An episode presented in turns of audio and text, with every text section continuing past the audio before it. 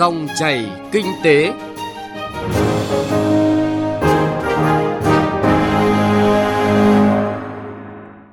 Biên tập viên Bá Toàn và Bảo Ngọc xin chào quý vị và các bạn. Rất vui được gặp lại quý vị và các bạn trong dòng chảy kinh tế hôm nay. Chương trình có những nội dung chính sau đây. Thúc đẩy quá trình chuyển đổi xanh ở các địa phương. Nhìn lại nửa chặng đường thực hiện dự án thúc đẩy thị trường đầu tư tiết kiệm và hiệu quả năng lượng trong lĩnh vực công nghiệp.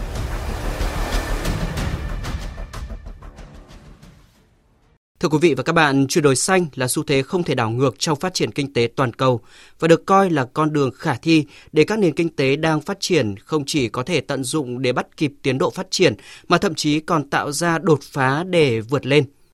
Để đạt mục tiêu này, trước hết phải xác định rõ lộ trình chuyển đổi để có bước đi phù hợp. Chúng tôi điểm một số bước đi chuyển đổi xanh của một số địa phương ở Việt Nam.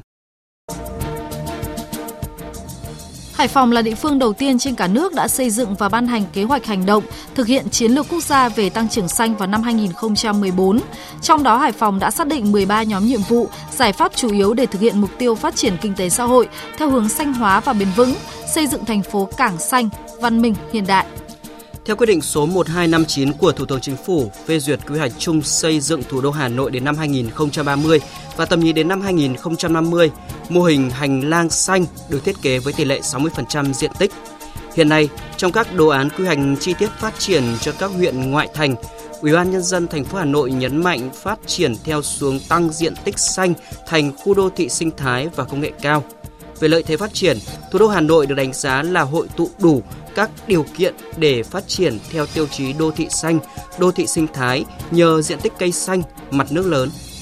Lãnh đạo thành phố Hồ Chí Minh thì nhấn mạnh, thành phố xác định trách nhiệm đi đầu trong chuyển đổi xanh, phát triển bền vững. Theo ước tính, thành phố đang phát thải khoảng 38,5 triệu tấn carbon mỗi năm, trong đó ngành sản xuất công nghiệp phát thải khoảng 20 triệu tấn và ngành giao thông khoảng 13 triệu tấn. Ủy ban nhân dân thành phố Hồ Chí Minh đã đặt mục tiêu đầy tham vọng là giảm phát thải 10% vào năm 2030 hoặc 30% nếu có thêm sự trợ giúp của quốc tế.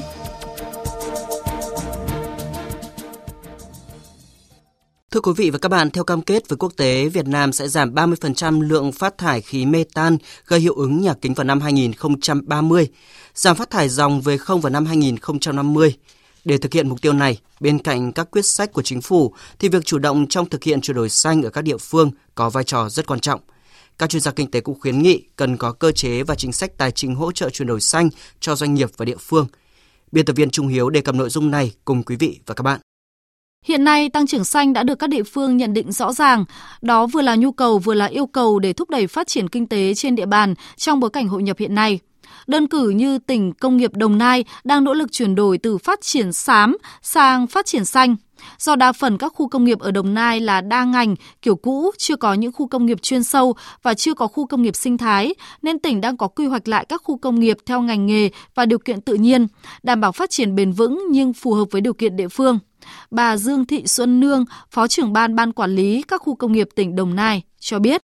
Đối với những cái dự án hiện hữu thì chúng tôi khuyến khích cái việc là giảm phát thải để mà chuyển đổi đang sử dụng từ cái năng lượng hiện hữu thành năng lượng xanh hoặc chúng ta sẽ có sử dụng hiệu quả hơn cái nguồn tài nguyên cũng như nguồn nguyên liệu vật liệu trên cơ đó là giảm thải phát thải. Còn lãnh đạo tỉnh Bình Dương thì cho biết trong thời gian tới ngoài việc phát huy hiệu quả mô hình liên kết ba nhà là nhà nước, nhà trường và nhà doanh nghiệp để hướng tới trở thành thành phố thông minh thì sẽ có thêm hai trụ cột mới là tiến bộ xã hội trong việc nâng cao chất lượng đời sống người dân và tăng trưởng xanh. Tiến sĩ Nguyễn Việt Long, Giám đốc Sở Khoa học và Công nghệ tỉnh Bình Dương, nhìn nhận. Trong giai đoạn mới thì ờ, đổi mới sáng tạo được áp dụng không phải chỉ trong lĩnh vực công nghiệp vốn là lĩnh vực ở Bình Dương đã có một cái ờ, tầng bậc phát triển như là ví dụ tập trung vào sản xuất thông minh, sản xuất tiên tiến để hỗ trợ doanh nghiệp. Đổi mới sáng tạo còn được Bình Dương mở rộng hơn trong nhiều lĩnh vực khác, ở trong đó có cả về văn hóa, xã hội, dịch vụ và đặc biệt là Bình Dương à, cũng tập trung vào đổi mới sáng tạo, khoa học công nghệ, ứng dụng vào trong à, nông nghiệp để có một cái mô hình phát triển bao trùm toàn diện. Tuy nhiên, phát triển theo mô hình thành phố thông minh làm nền tảng thúc đẩy kinh tế địa phương theo phương thức chuyển đổi xanh, tăng trưởng xanh không phải là câu chuyện dễ dàng. Khó khăn đầu tiên vẫn là nguồn lực đầu tư. Ông Nguyễn Thanh Nam, Phó Tổng Giám đốc Tập đoàn Công nghiệp Viễn thông Quân đội Việt Theo, chia sẻ thực tế. Chúng tôi triển khai cái thành phố thông minh ở Huế thì à, sau đến năm 2018 thì được Tổ chức Thế giới chấm là cái thành phố thông minh à, nhất châu Á. Xong đến năm 2020 thì được chấm là thành phố thông minh có giải pháp tốt nhất thế giới. Thế để nói về công nghệ hoàn toàn mình tự phát triển nhưng mà mình vẫn có thể làm được những cái mà tương đương. Thế nhưng mà khi mà sang nhìn cái thành phố thông minh của Thẩm Quyến thì chúng tôi lại thấy rất nhiều cái phải học. Ví dụ như này, họ cho chúng tôi tham quan thành phố thông minh của quận Long Cảng có 4,8 triệu dân. Thế mà từ năm 2015 cho đến nay họ liên tục đầu tư và trong 3 năm gần đây thì năm nào họ cũng đầu tư cho cái trung tâm này là 70 triệu đô la Mỹ. Nên tôi nói cái thành phố Huế chúng tôi làm triệt để như vậy nhưng mà đầu tư đến bây giờ mới khoảng hơn 100 tỷ, tức là khoảng 5 triệu. Vốn đầu tư cho tăng trưởng xanh là không nhỏ, do đó nhiều doanh nghiệp kỳ vọng có chính sách tài chính hữu hiệu hướng tới việc huy động vốn đầu tư cho tăng trưởng xanh. Hiện nay chủ trương pháp lý đã có, nhưng quy định pháp luật còn chưa cụ thể, khiến doanh nghiệp chưa thể tham gia mạnh hơn vào các dự án tăng trưởng xanh ở địa phương. Ông Nguyễn Văn Mậu, thành viên Hội đồng thành viên Tập đoàn Dầu khí Quốc gia Việt Nam, đề nghị trên thế giới người ta sẽ có những khoản vay trái phiếu mà gọi là trái phiếu xanh, tức là sẽ đưa vào các dự án có tính chất năng lượng tái tạo, năng lượng đổi mới. Thì muốn có vậy thì phải có một hành lang pháp lý là tương đối là cụ thể. Trong đấy phải xác định rõ được các lĩnh vực, các danh mục cụ thể nào được hưởng và các cơ chế chính sách và các thủ tục pháp lý làm sao và các ưu đãi về các cái khoản vốn này như thế nào ưu đãi về chi phí và cũng như là vai trò của nhà nước đứng ra bảo lãnh và thúc đẩy bảo lãnh cho các cái dự án này để huy động vốn xanh này ở trong nước cũng như thế giới làm sao thì cần phải có một cái hành lang mang tính đồng bộ như vậy thì chúng ta mới có thể có được cái nguồn vốn tốt cho cái hoạt động này. Về thí điểm cơ chế vốn cho chuyển đổi xanh, các chuyên gia kinh tế đang kỳ vọng bước đột phá từ nghị quyết 98 năm 2023 của Quốc hội về thí điểm một số cơ chế chính sách đặc thù phát triển thành phố Hồ Chí Minh. Chuyên gia khuyến nghị với nghị quyết 98, thành phố Hồ Chí Minh nên nhanh chóng triển khai để thiết lập thị trường tài chính xanh, tín chỉ carbon.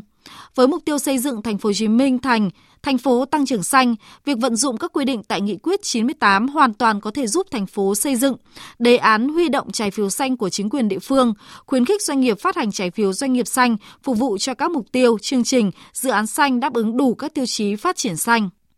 Chuyên gia gợi ý thành phố Hồ Chí Minh có thể phát hành trái phiếu xanh của chính quyền địa phương để đầu tư một phần hay là toàn bộ cho các dự án năng lượng tái tạo như điện gió ngoài khơi khu vực biển Cần Giờ, dự án chiếu sáng công cộng bằng năng lượng tái tạo, các dự án đốt rác phát điện, đầu tư hạ tầng kỹ thuật, áp dụng công nghệ hướng đến giao thông xanh, hỗ trợ sản xuất, tiêu dùng các sản phẩm, dịch vụ thân thiện môi trường. Về dài hạn, thành phố Hồ Chí Minh phải định hướng phát triển thị trường tín chỉ carbon cụ thể, chi tiết và ưu tiên sản phẩm đặc thù của thành phố chứ không giàn trải. Thành phố Hồ Chí Minh nên có chính sách hỗ trợ doanh nghiệp tạo ra sản phẩm, khuyến khích nhu cầu cũng như cơ hội để mua bán tín chỉ carbon. Ngoài thị trường tuân thủ thì thị trường trao đổi tự nguyện cũng nên tận dụng các sở giao dịch có sẵn. Về phía cơ quan nhà nước phải cố gắng hết sức để có được khung chính sách, theo đó, thành phố Hồ Chí Minh cần một lộ trình giảm phát thải rõ ràng, đẩy nhanh tiến độ kiểm đếm và cấp hạn ngạch phát thải cho các công ty trong các ngành quan trọng. Điều này rất quan trọng để các doanh nghiệp có thể tính toán về con đường giảm phát thải trong thời gian tới. Như vậy, thúc đẩy chuyển đổi xanh để tăng trưởng xanh và bền vững ở các địa phương là con đường dài cần phải đi và thành phố Hồ Chí Minh được kỳ vọng đi đầu thí điểm hiệu quả cơ chế chính sách tài chính đặc thù hỗ trợ chuyển đổi xanh.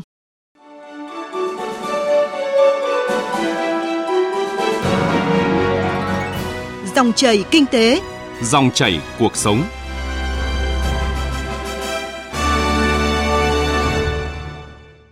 Xin chuyển sang một vấn đề kinh tế đáng chú ý khác. Thưa quý vị và các bạn, thông qua cơ quan hợp tác quốc tế Hàn Quốc, chính phủ Hàn Quốc đã tài trợ 6,4 triệu đô la Mỹ cho dự án thúc đẩy thị trường đầu tư tiết kiệm và hiệu quả năng lượng trong lĩnh vực công nghiệp Việt Nam giai đoạn 2021-2025 nhằm góp phần thực hiện mục tiêu quốc gia về giảm cường độ năng lượng bằng cách cải thiện hiệu quả năng lượng trong lĩnh vực công nghiệp Việt Nam, giảm phát thải khí nhà kính để ứng phó với biến đổi khí hậu, đồng thời đảm bảo an ninh năng lượng cho phát triển kinh tế và xã hội. Mới đây, Bộ Công Thương, Bộ Kế hoạch và Đầu tư và Cơ quan Hợp tác Quốc tế Hàn Quốc đã tổ chức tọa đàm thúc đẩy thị trường đầu tư tiết kiệm và hiệu quả năng lượng trong lĩnh vực công nghiệp và hỗ trợ thực hiện kế hoạch hành động tăng trưởng xanh Việt Nam nhằm đánh giá những kết quả đạt được giữa kỳ của dự án này. Phóng viên Nguyên Long thông tin. Theo báo cáo của Bộ Công Thương, cơ quan chủ quản chịu trách nhiệm triển khai các hoạt động liên quan đến lĩnh vực hiệu quả năng lượng – trong năm 2023, dự án đã lựa chọn 10 doanh nghiệp tiêu thụ nhiều năng lượng để thực hiện kiểm toán năng lượng dưới sự giám sát của các chuyên gia năng lượng Hàn Quốc. Các doanh nghiệp thuộc các lĩnh vực khác nhau như sản xuất giấy, sản xuất thép, sản xuất sợi, sản xuất điện được lựa chọn tham gia dự án. Kết quả hàng chục giải pháp tiết kiệm năng lượng đã được đề xuất cho mỗi doanh nghiệp. Theo tính toán, nếu áp dụng các giải pháp tiết kiệm năng lượng đề xuất, doanh nghiệp có thể tiết giảm chi phí lên tới hàng tỷ đồng mỗi năm. Ông Lê Việt Anh, vụ trưởng vụ khoa học, giáo dục, tài nguyên và môi trường, Bộ Kế hoạch và Đầu tư, đại diện cơ quan quản lý chịu trách nhiệm triển khai các hoạt động liên quan đến lĩnh vực tăng trưởng xanh, thông tin. Có 10 địa phương đã được lựa chọn tham gia dự án, bao gồm Bắc Ninh, Vĩnh Phúc, Bắc Giang, Hà Nam, Nghệ An, Hà Tĩnh, Quảng Nam, Bình Định, Bình Phước, Tiền Giang. Sau hơn một năm triển khai, đến nay dự án đã ghi nhận những kết quả như xây dựng báo cáo kỹ thuật kế hoạch hành động tăng trưởng xanh giai đoạn 2021-2030, tầm nhìn đến năm 2050 cho 10 tỉnh, hỗ trợ địa phương phê duyệt kế hoạch hành động tăng trưởng xanh đúng thời hạn vào tháng 7 năm 2023. Dự án cũng đã tập huấn tăng trưởng xanh cho 300 cán bộ quản lý nhà nước cấp tỉnh. Việc huy động nguồn tài chính cho tăng trưởng xanh tại Việt Nam đã có những chuyển biến tích cực. Nguồn lực từ các doanh nghiệp nhà nước và doanh nghiệp tư nhân đã ngày càng chiếm tỷ trọng lớn trong đầu tư xanh, đặc biệt trong lĩnh vực năng lượng và môi trường. Tuy nhiên, dù với đà tăng trưởng mạnh mẽ và có những bước tiến đáng ghi nhận, nền kinh tế xanh của Việt Nam vẫn còn đang trong thời kỳ sơ khai và còn nhiều khó khăn thách thức, đặc biệt trong bối cảnh nền kinh tế thế giới đang có nhiều thay đổi và biến động khó lường. Ông Lê Việt Anh, vụ trưởng vụ khoa học giáo dục, tài nguyên và môi trường, Bộ Kế hoạch và Đầu tư nhìn nhận. Việc thực hiện tăng trưởng xanh trong thời gian tới đây đòi hỏi sự chung tay, góp sức, nỗ lực hơn nữa của toàn bộ bộ máy chính trị, đặc biệt là của các địa phương trong việc thúc đẩy thực hiện các nhiệm vụ của chiến lược quốc gia về tăng trưởng xanh. Và để thực hiện tăng trưởng xanh một cách hiệu quả ở cấp địa phương, chúng ta cần có lộ trình phù hợp dựa trên điều kiện thực tiễn cũng như năng lực của từng địa phương theo ông Trịnh Quốc Vũ, Phó vụ trưởng vụ tiết kiệm năng lượng và phát triển bền vững Bộ Công Thương, bên cạnh nỗ lực của chính phủ Việt Nam và các tổ chức cá nhân trong nước, chính phủ Việt Nam cũng đã và đang nhận được hỗ trợ từ nhiều quốc gia và các tổ chức phi chính phủ, trong đó có dự án thúc đẩy thị trường đầu tư hiệu quả năng lượng trong lĩnh vực công nghiệp Việt Nam do chính phủ Hàn Quốc tài trợ nhằm hỗ trợ Việt Nam thực hiện mục tiêu phát triển bền vững. Với năm hợp phần của dự án được triển khai, ông Trịnh Quốc Vũ, Phó vụ trưởng vụ tiết kiệm năng lượng và phát triển bền vững Bộ Công Thương, tin tưởng vào các kết quả tích cực sẽ đạt được của dự án. Bộ Công Thương đánh giá cao những hoạt động và đóng góp của dự án cho mục tiêu giảm cường độ năng lượng trong các ngành công nghiệp Việt Nam. Bộ Công Thương cũng kỳ vọng trong những năm tới, dự án sẽ tiếp tục triển khai có hiệu quả các hoạt động theo kế hoạch để thúc đẩy mạnh mẽ hơn nữa việc triển khai các giải pháp về tiết kiệm năng lượng, đầu tư ứng dụng công nghệ hiện đại trong công nghiệp, hướng tới sản xuất xanh, phát triển bền vững. Ghi nhận các kết quả đạt được thời gian qua của dự án từ thực tế triển khai của các bộ ngành địa phương, ông Lee Byung-hwa, Giám đốc quốc gia Văn phòng Cơ quan Hợp tác Quốc tế Hàn Quốc COICA tại Việt Nam, cũng nhấn mạnh nhiều hợp phần khác như phát triển chương trình đào tạo dành cho quản lý năng lượng và kiểm toán năng lượng, phát triển hệ số chuẩn về sử dụng năng lượng theo từng ngành cũng đang được tiến hành và có hiệu quả và cho rằng